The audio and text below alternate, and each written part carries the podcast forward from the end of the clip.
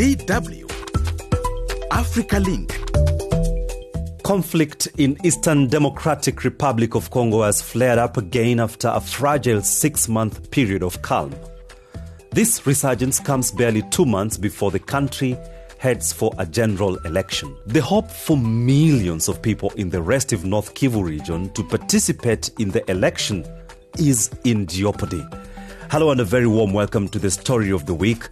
My name is George Okachi, coming to you from our studios here in Bonn, Germany. And I am Isaac Kaledzi in Accra, Ghana. We welcome your comments on our Facebook page, DW Africa. But first, the world news in brief.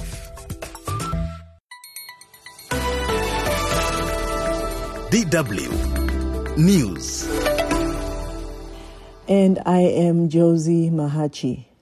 German Chancellor Olaf Scholz this weekend makes his third visit to sub Saharan Africa in two years as conflicts elsewhere highlight the growing importance of an energy rich region in which Berlin has traditionally had little involvement. He will visit major energy producer Nigeria as well as Ghana with migration flows and instability in West Africa also on his agenda. Oil is Nigeria's single largest export to Germany, and officials are considering adding gas to that mix. The UN has warned that many more will die in Gaza from catastrophic shortages after nearly three weeks of bombardment by Israel in response to Hamas staging the deadliest attack in its history and it also raised alarm over war crimes being committed as the deadly Israel Hamas conflict raged in its 21st day as the army said its troops had mounted another brief land incursion into Gaza as it prepares for a ground offensive.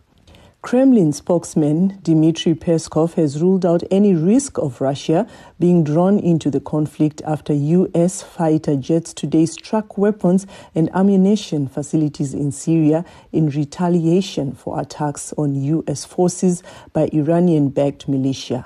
This news comes from Germany's public broadcaster DW. Niger Army Colonel Mamane Sani Kiaou told reporters that French forces will be withdrawn by the end of the year. French President Emmanuel Macron had announced that France would end its military presence in Niger and pull its ambassador out of the country because of the coup that removed President Mohamed Bazoum in late July. Some 1,500 French troops have been operating in Niger, training its military and conducting joint operations. And finally, for some sports, South Africa's rugby team can provide their hard pressed compatriots back home with a bit of light by beating New Zealand to win a historic fourth World Cup, assistant coach Mzwandile Stick said today. The two great rivals meet at the Stade de France on Saturday, 28 years after their previous meeting in a final. That resulted in a memorable South Africa victory 15 12 after extra time, with all their points scored by Joel Stransky and the iconic image of Black President Nelson Mandela presenting the trophy to the Springboks white captain Francois Pienaar. For more news, visit our website dw.com forward slash Africa. I am Josie Mahachi. Africa Link every weekday here on DW. You are now listening to DW's Africa Link Story of the Week, which will focus on the fresh flare up of conflict in Eastern Democratic Republic of Congo two months ahead of the elections. Once again, they know me as George Okachi. And co producing this special edition is me, Isaac Kaledzi, in Accra, Ghana. Welcome to the show. M23 rebels in Eastern Democratic Republic of Congo have launched a new offensive north of the provincial capital, Goma, as fighting with the pro government armed group continues further south. The M23, which has captured swaths of territory in the North Kivu province since 2021, is one of the several militias holding sway over much of the region despite the presence of peacekeepers from the East African Regional Force. The fresh hostilities are taking place in and around the M23 controlled strategic Masisi territory of the North Kivu province near the country's border with Rwanda and Uganda. This development is making the prospects of peaceful elections in the region highly unlikely. And sadly, millions of voters in Congo's east may be disenfranchised uh, as a result of this new conflict. Let's begin the show with this piece by Zanem Nety Zaidi that is narrated by Okeri Nguchinathu. Conducting elections in the territories of Rutshuru and Masisi next December is becoming more and more impossible, according to Jacques Zinsera, a civil society player in North Kivu. The current situation will no longer allow elections to take place in Masisi and Rutshuru, as we are just one month away from the launch of the electoral campaign. The enrollment of voters alone should take a month, but we also think that it will take at least a month to sweep the areas occupied by the terrorists. Already, if Rutshuru can hope to hold elections, we think it will be in March, and the government needs to be reassured that the peace has returned to the whole of these two territories. The Independent National Electoral Commission, through its communication director Jean Baptiste Itipo, says it is preparing to launch the registration process in these two territories and remain optimistic that the climate of peace will be restored in these areas before December. CENI is ready to start enrollment. It is ready to go everywhere, but if security conditions remain the same, we won't be able to deploy in the field. As CENI has said on a number of occasions, we are watching how the situation develops. We all want the country to be peaceful and for everyone to take part in the elections. According to Jedediah Mabela, a social political analyst, everyone's participation in the electoral process in December remains the only duty that the current government must fulfill in order to reassure the legitimacy of the future leaders of the national institutions. Il est important pour l'unité nationale que les territoires de Rutshuru et Masisi. It's important for national unity that the territories of Rutshuru and Masisi are not left out, because the feeling of exclusion can reinforce and even provoke ceasefire, even though we're talking about territories plagued by insecurity. But also, the legitimacy of the leaders of national institutions also depends on the participation of all Congolese. The territories of Rutshuru and Masisi have not been involved in any electoral process, be it voter registration or even the presentation of candidates for the next legislature. Okeri, thank you for voicing that piece by Zanem Nety Zaidi, who is our correspondent in the Congo. Now, George, this piece ends with a very worrying statement. The territories of Rutshuru and Masisi have not been involved in any electoral process be it voter registration or the presentation of candidates for the next legislature. That's so concerning, Isaac. And now I'm glad that your namesake, Isaac Mugabi, is with us today as we dissect this pertinent issue. Isaac Mugabi, you've covered the Congo extensively for many years. Will elections really be held in eastern parts of DRC? At the moment, it is very difficult to tell whether these elections will take place as planned. To take you back in the last elections or the previous elections, that was May 2021, a state of siege was imposed. Why? Because of the rampant insecurity that has dogged this area for quite a long time. Only this week, I think President uh, Felix Tshisekedi said or made guarantees that elections will take place in these regions. But in the Congo at the moment, who governs it? The Eastern Congo. Now we have groups like the Wazalendo who have taken over the role of the army to fight M23.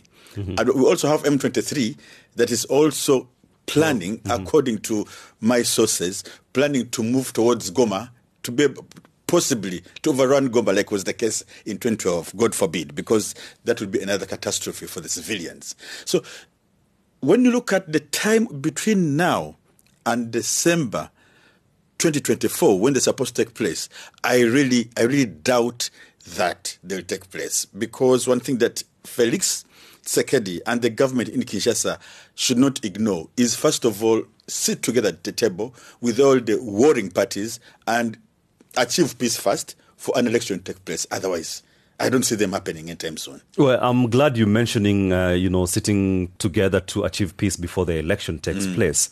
So, what would you say would be a short term solution just to ensure that voters are not disenfranchised? A short term solution, which is also impossible, is having electors from these regions. Because, you know, electors, like in the case mm-hmm. of, of, of, the US, the US, or even here, you know, here in Germany, no person elects directly the chancellor. It's the, the parties that elect this, the, the chancellor. Now, they should have electors, and those electors should be representative of the communities mm-hmm. because Congo is a, is a vast country with different communities, different ethnicities that have to be at least brought at the same table to be taught about the importance of these elections. Otherwise, most of them even don't know what an election is, or even they don't know their civic rights that are supposed to elect leaders who are going to represent their own interests or who are going to push the country to the development mm-hmm. that they want. So to some, they think power or electing someone is having that person who's going to allow them to mine the minerals mm-hmm. in the Congo. Mm-hmm. They don't think about the hospitals and the schools. No, that that comes maybe to communities that have some elites. But at the moment in Eastern DRC, a lot of there's a lot of work that has to be done before even an election can take place there. When you mention a lot of work uh, that needs to be done, that paints, that paints, a very pessimistic, you know, picture, Isaac. So uh, should they resign to fate and know that there is no election? They just continue with fighting. As, as a positive thinker, I think it's also absurd that I think this way, you know. But this is how I see things. This is the truth of the matter. Reality. Reality. Mm-hmm. Uh, let's forget about objectivity at this moment. Let's talk the truth. You know, peace has to prevail before an election is thought about. Even if it meant to give Felix Tshisekedi a transition period of 10 years or a grace period of 10 years to first achieve peace for the whole Congo before an election takes place, that could be a solution. So that's why Felix Tshisekedi is carefully trying to make assurances that elections will take place. He's going to make sure that, you know, uh, the administration roles are given back to the civilians and to take place. But I doubt. And we are here, we shall be watching. Isaac, what happens if Eastern DRC doesn't participate in the election process? I think in that case, the parliament in Kinshasa will have to come to agree to, to, to that to terms that they will go by the results from other parts of DRC in case the possible or the would be outcome of Eastern DRC is inconsequential, then they'll just, you know, forget about that region and go with the results from other parts of the country rather than wasting resources or even chasing wind in a place where an election is most likely not take place. And when you talk about inconsequential, Isaac, and in light of what yeah. you're doing there, I mean, it's yeah. so sad for the people. It's so sad for the people. What I mean, maybe how many voters do we have in Eastern DRC? How many registered voters do you have in DRC? Eastern DRC. We must also first look at that. You know, how many eligible and registered voters do we have a register there? in the absence of all this, how can an election take place? That's why any result from the Eastern DRC, possible result, will be inconsequential. And the government, the country will have to move on with the results from the rest of the country. So sad.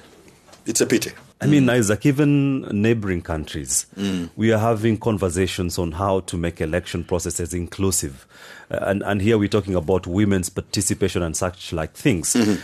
How difficult is it for women and young people in Eastern DRC to participate in such civic exercises? It is very difficult because remember that women inside DRC have been used as a tool, as a weapon of war. You know, they've been raped, they've been, I mean, their rights have been so violated. Sad.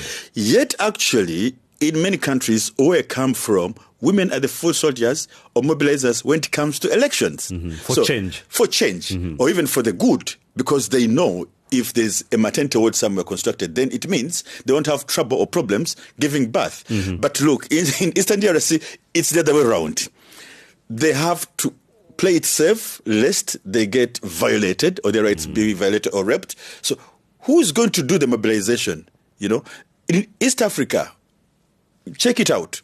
Women and the youth play a pivotal role in seeing they're more of a game changer in they're game changer and when it comes yeah. to elections they're the foot soldiers mm-hmm. who move from door to door door to door mobilizing people you know holding convening meetings but Nigeria is the other way around the youth have joined different militia groups the women are in hiding so are you going to tell me that the rebels are going to carry out the, the, the election and the government and they say okay hallelujah here we go let's work together and tell people to come and vote for, for us No way. George, it's good that you have brought up the issue of inclusivity, particularly how special interest groups have been excluded for a while. Equally, Isaac, and we must highlight that the surging conflict in DR Congo is driving sexual assault against displaced women.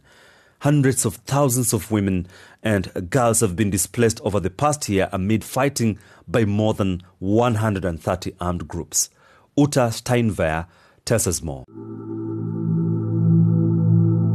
Médecins Sans Frontières says more than twice as many women in recent months have sought treatment for sexual assault in some displacement camps outside the eastern city of Goma, where shelters are little more than plastic sheets.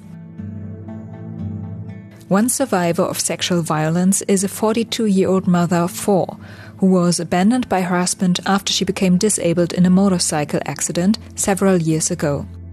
She requested for anonymity. The woman recounts how a hooded man burst into her tent while her children were out searching for food, raping her in the displacement camp where she had fled to from the country's east.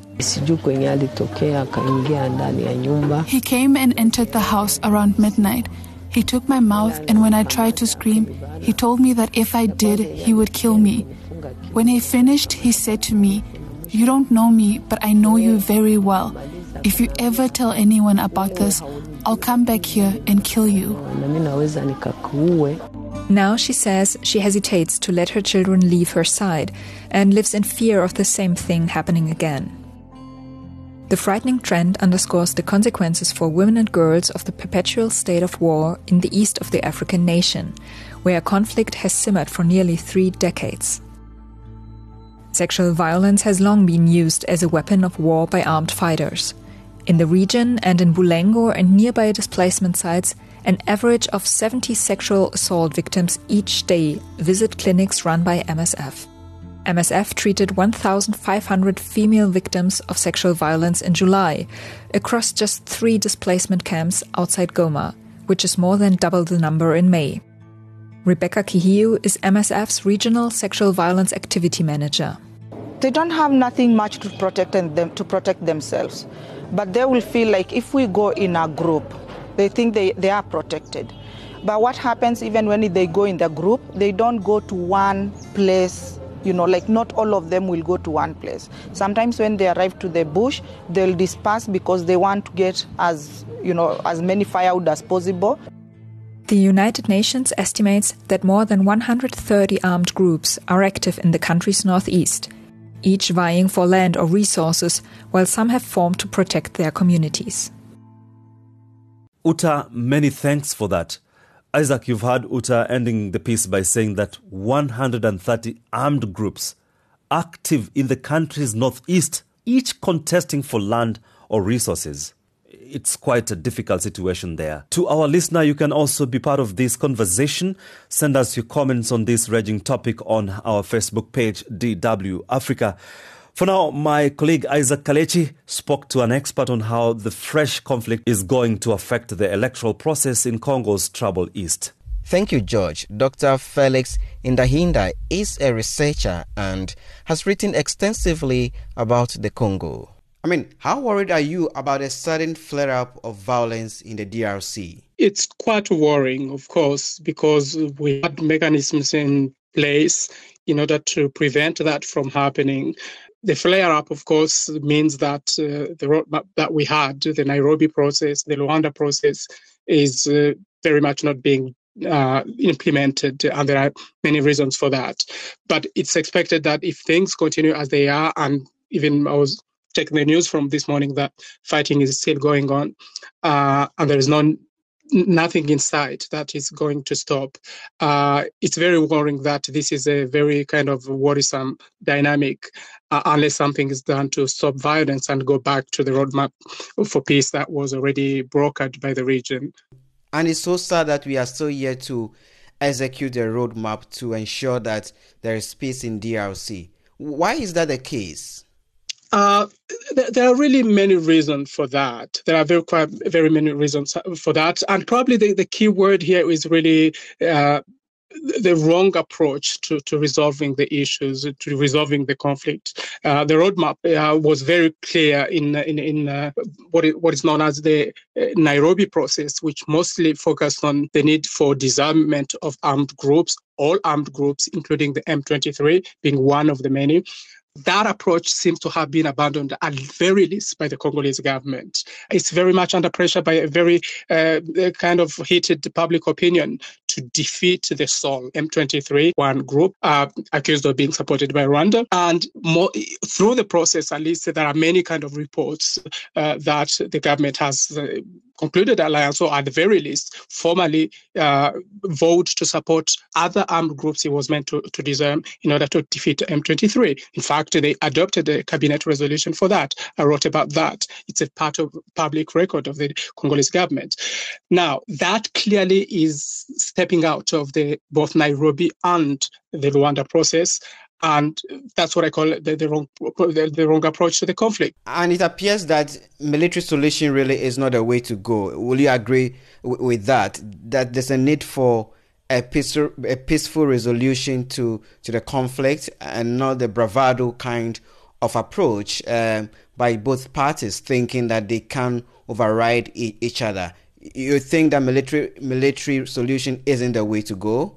Oh, absolutely, absolutely. Uh, in violence, in any violence, there are human lives that are lost, whether combatant or civilian.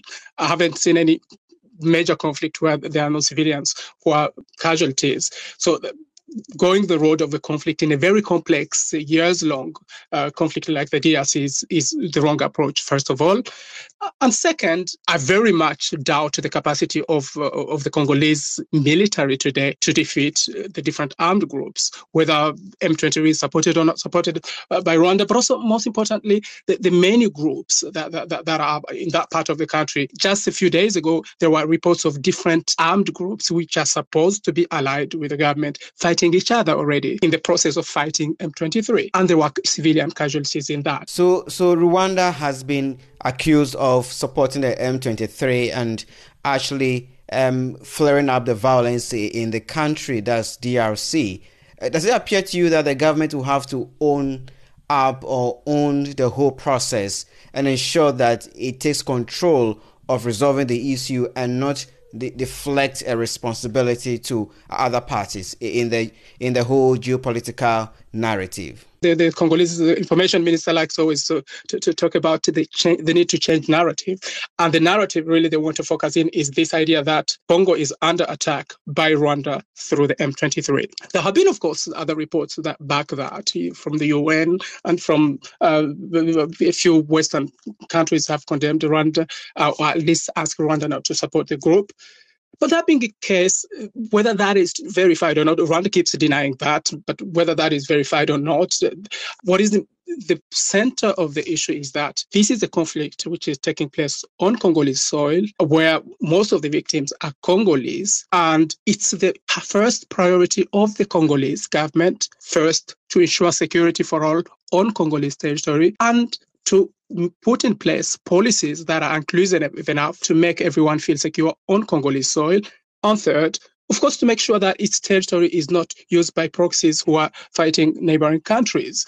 Fighting is still ongoing. Do you fear that this could prolong beyond many years to come? Uh, because really, we are not seeing signals that show that uh, there will be uh, a resolution to the crisis anytime soon? I'm afraid I'm not. I mean, of course, we don't have the magic ball to, to, to know what, what is in, what the future holds, but I see this still as something that requires time, investment, and efforts to bring, hopefully, the parties back to, to, to the disarmament uh, process as contemplated in the Nairobi and uh, Luanda processes.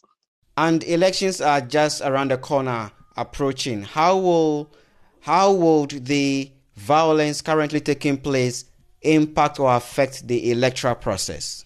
Well, it's quite uh, tricky, of course. Uh, as I just said in my previous answer, uh, it's clear that uh, it's uh, there are parts of the country which are not fully controlled by the government, but also there are conflict brings insecurity. There are roads which are cut to some other places and so on. So I, I hardly see there being peaceful elections unless there is a halt to the conflict and a system of, of security, hopefully provided by the the, the, the, the global or regional forces that are in the country, which would then ensure that even under places that are controlled by uh, other parties, that elections take place.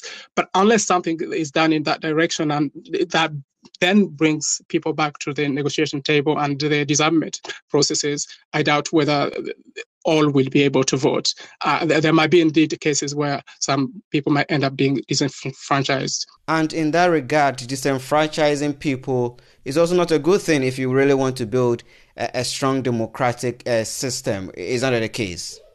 Definitely not. Of course, Eastern Congo is one of the most explosive uh, places in, in, the country for the last uh, 30 years. Not giving people the right and the possibilities to have a choice in leaders that will uh, preside over their destiny for the coming five years or so uh, would be a problematic. Uh, keep in mind that it would not only be about a presidential election, but also it would be about, uh, you know, the deputies and, and so on, including also later um, within the framework local elections. So that matters for them also to have a voice and a, a choice in what is happening across the country. And in spite of the difficulties, what do you think should be the approach from the Electoral Commission of DRC in ensuring that the upcoming elections are held in a free and fair manner? That's a separate question, of course. For the Electoral Commission, there are many other problems beyond the insecurity. There are issues, for example, being debated today around whether, whether all candidates will be allowed to, to participate. There have been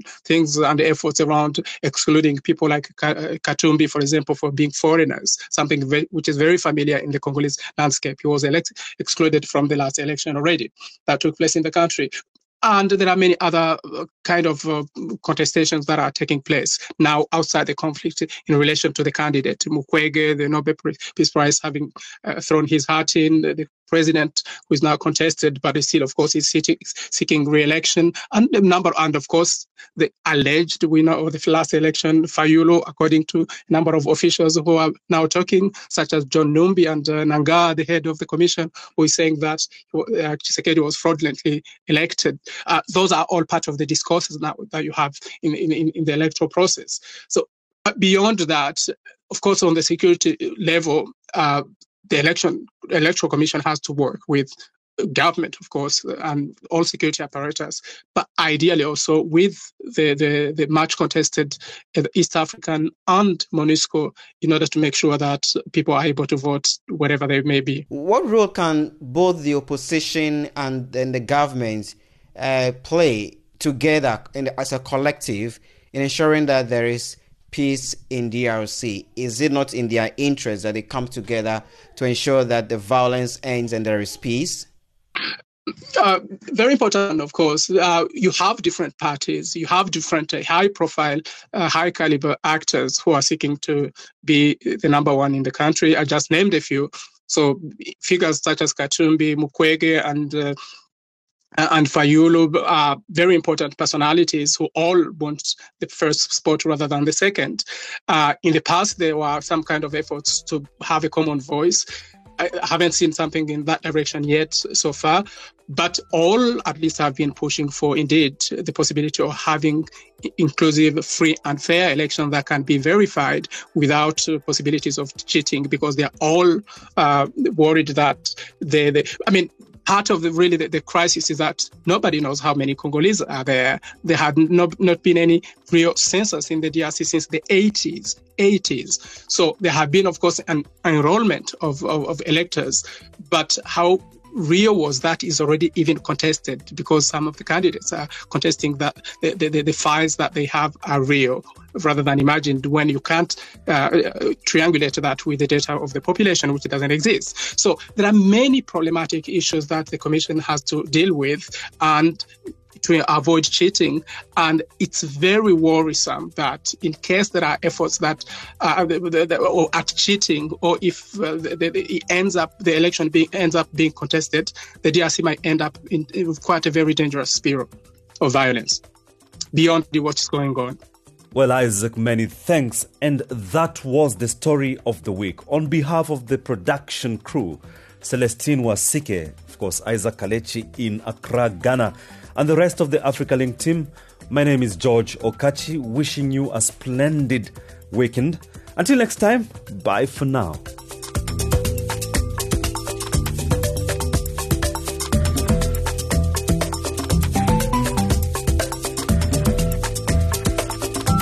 DW. Made for minds.